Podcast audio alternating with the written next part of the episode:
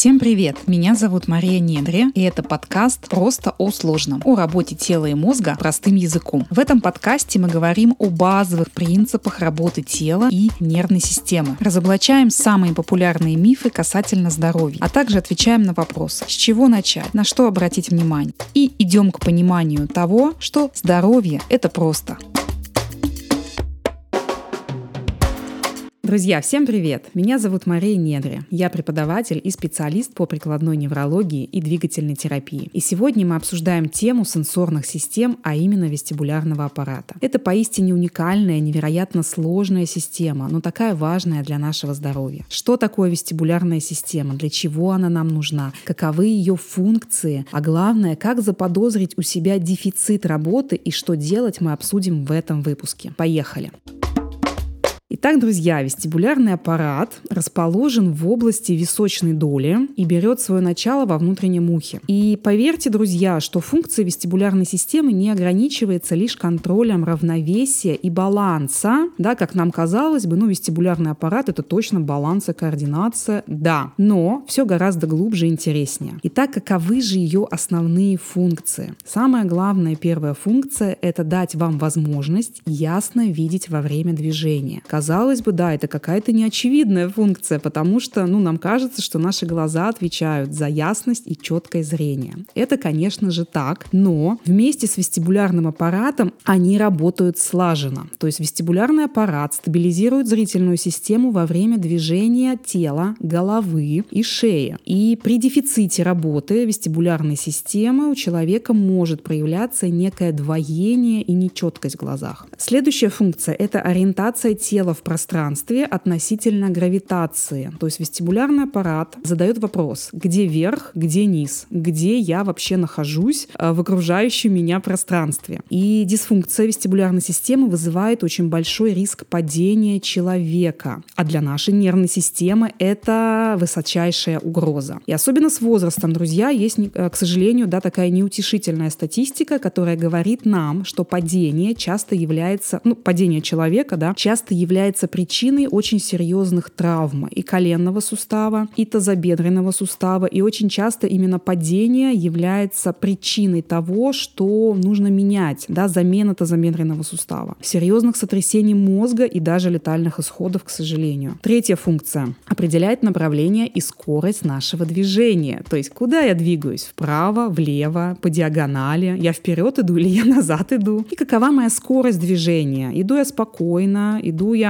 таким более быстрым шагом, или я бегу, возможно, да, это тоже все вестибулярный аппарат. Поддержание осанки и мышечного тонуса. Вот это очень важный пункт, особенно для тех, кто беспокоен, скажем так, своей осанкой и а, занимается ее восстановлением и поддержанием. Вестибулярный аппарат отвечает за множество рефлекторных паттернов. Паттерны — это устойчивые привычки наши, то, как мы двигаемся. И эти самые рефлексы удерживают человека в вертикальном положении. Дефицит вестибулярной системы будет подавлять эти рефлексы, и поддержание осанки будет снижаться, друзья. Поэтому, если вы занимаетесь своей осанкой и обеспокоены тем, что, возможно, у вас нет прогресса, или есть какой-то результат, который вас не удовлетворяет, да, вам хочется большего результата, более пролонгированного результата, подумайте о том, получает ли ваш вестибулярный аппарат адекватные стимулы. А, безусловно, не только а, один вестибулярный аппарат будет влиять на осанку, но, друзья, его роль здесь необычайно важна и высока. Следующая функция. Вестибулярный аппарат тесно связан с эндокринной вегетативной системами нашего тела. То есть для того, чтобы контролировать дыхание и кровяное давление. И э, то, о чем я сейчас скажу, возможно, э, кто-то из вас сталкивался с этим. Когда вы, например, сидите на стуле, на диване и резко вам нужно подняться, у вас происходит головокружение. Да? Это очень такая частая, э, частый запрос, и многие этому этому не уделяют внимания. Но я вам скажу так, что если у вас это присутствует, вы встаете резко, у вас кружится голова, обратите внимание на вестибулярный аппарат. То есть что здесь должно произ, а, произ, происходить в норме? Когда я резко встаю со стула, а вестибулярные изменения да, в ответ на изменение положения тела должны вызвать определенные реакции для того, чтобы увеличить кровяное давление, чтобы в мозг поступало достаточное количество крови и мог нормально работать. При дефиците я не получаю этих сигналов, сигналов. Соответственно, мое кровяное давление не повышается, голова кружится, я как в тумане хожу, да. Опять же, вестибулярный аппарат, друзья. Это вегетативная, да, система. Как он связан с эндокринной системой? Скажем так, он влияет на эндокринную функцию, да. Были проведены исследования на крысах, что повреждение вестибулярного аппарата связано с появлением остеопороза, то есть снижение плотности костей. И есть статистика, которая нам говорит о том, что люди с дефицитом работы вестибулярной системы гораздо чаще имеют остеопороз и остеопению, то есть деминерализацию костной ткани. Поэтому тут опять же вопрос, что с вашим вестибулярным аппаратом, какие он получает стимулы, достаточно ли стимулов с правой и с левой стороны прихода. Как еще можно заподозрить дефицит работы, помимо всего вышеперечисленного, да, дефицит работы вестибулярной системы? Самый, наверное, мне кажется, вот в последнее время очень часто многие стали это замечать и обращаться с проблемой перекосов в теле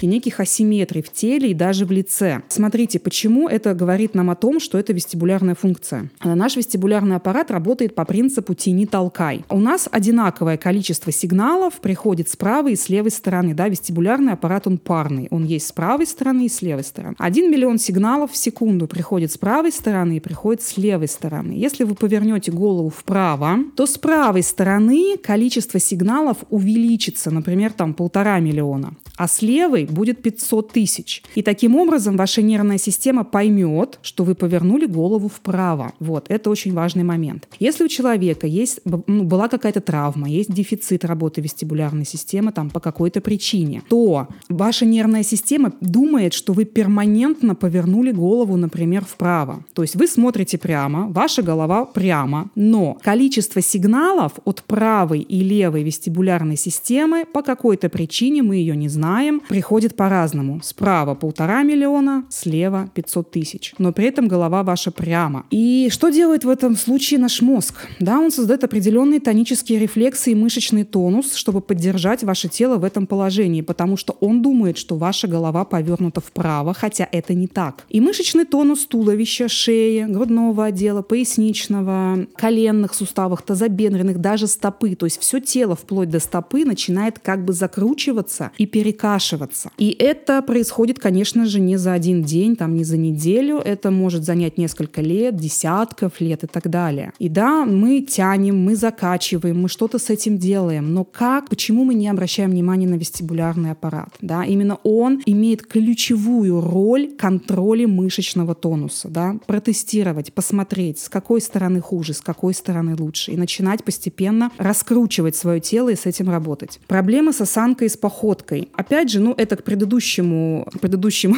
моему высказыванию по поводу асимметрии лица. Вопрос, в каком состоянии у вас мышечный тонус. Да? Чтобы осанка была ровной, адекватной, ее не нужно тянуть и качать. И нужно создавать условия для хорошей работы вестибулярной системы. Хронические боли в шее, пояснице, плантарный фасциит или пяточная шпора, да, его еще называют. То есть это прям три составляющих, если они у вас в, как бы в одном человеке да, сочетаются все эти три жалобы, это 100% вестибулярный аппарат. Почему так? Чтобы сильно не уводить вас в нейроанатомию, у нас есть несколько путей, по которым вестибулярная система передает сигналы. А медиальный латеральный путь. Медиальный контролирует область шеи, верхнегрудного отдела немножко, латеральный все, что ниже. Шея, поясница. Как здесь пяточная шпора, да, вообще к чему она здесь? Смотрите, когда у нас происходит, да, вот это на, на уплотнение и на рост в области пяточной кости, это нам говорит о том, что ваше тело находится в постоянном смещении относительно гравитации. То есть, опять же, вопрос к вестибулярной системе. Вестибулярная система, как я уже сказала, должна создавать условия, чтобы ваш мозг понимал, где верх, где низ по отношению к гравитации, чтобы тело никуда не смещалось. Опять же, мало стимулов, эти условия некорректно соблюдаются, и ваше тело постоянно куда-то смещено. Поэтому, как ответная реакция, происходит уплотнение в зоне пяточной кости, как следствие очень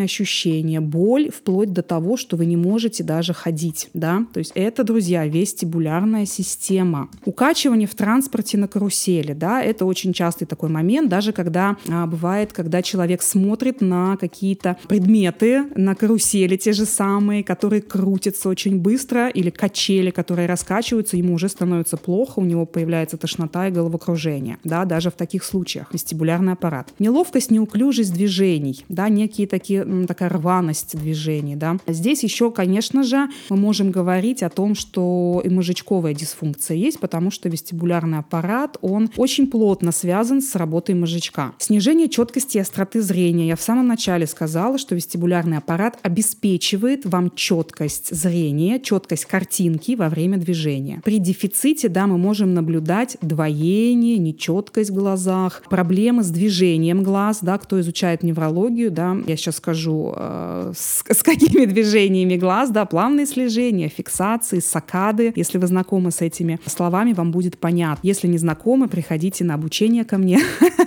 я вам все расскажу. А, синдром дефицита внимания, гиперактивности у детей, ну и у взрослых в том числе, у взрослых просто это не так явно проявляется, тоже связано с дефицитом работы вестибулярной системы и мозжечка. Потеря слуха, тинитус, шум в ушах. Тинитус — это звон. Звон в ушах, он может быть разной, разной силы, может быть практически незаметным, может быть очень сильным, вообще мешающим человеку жить нормальную свою жизнь. Как правило, одна из главных причин — это лекарственные препараты, прием лекарственных препаратов. А, и здесь может быть что еще? Повреждение ресничек да, в области внутреннего уха, в области вестибулярного аппарата, когда человек слушает громкую музыку постоянно, да, постоянно громкая музыка на протяжении очень долгого времени, отсутствие активации височной доли да, может как бы снизить качество сигналов от вестибулярного, вестибулярного аппарата. Поэтому потеря слуха и все, что связано с шумом в ушах, с неприятными ощущениями в ушах, это также нам говорит о том, что да, есть дисфункция вестибулярной системы. И совсем, мне кажется, неявные причины, которые очень редко кто-то называет, это, скажем так, социальная тревожность, а, психоэмоциональный аспект, а, депрессивные состояния, беспокойство, тревожность, нелюбовь к людным местам. То есть мне не нравятся а, места, где есть большое скопление людей, я чувствую себя там очень неуютно. Расстройство пищевого поведения. Почему так? Потому что все вот эти вещи наши эмоционально чувствительные, скажем так, да, они контролируются островковой долей вместе с лимбической системой эмоций, переживания, наше поведение. Островковая доля — это место, где сигналы от вестибулярной системы объединяются с другими ощущениями тела, с интроцепцией, в том числе это сигналы от внутренних органов. И опять же, если мы не получаем стимулов а, от вестибулярной системы, наше поведение меняется, да, меняется, становится каким-то, ну, таким, может быть, а, отчужденным, да, человек такой одиночкой становится. Что же, друзья, делать, если вы обнаружили у себя вот эти самые пункты,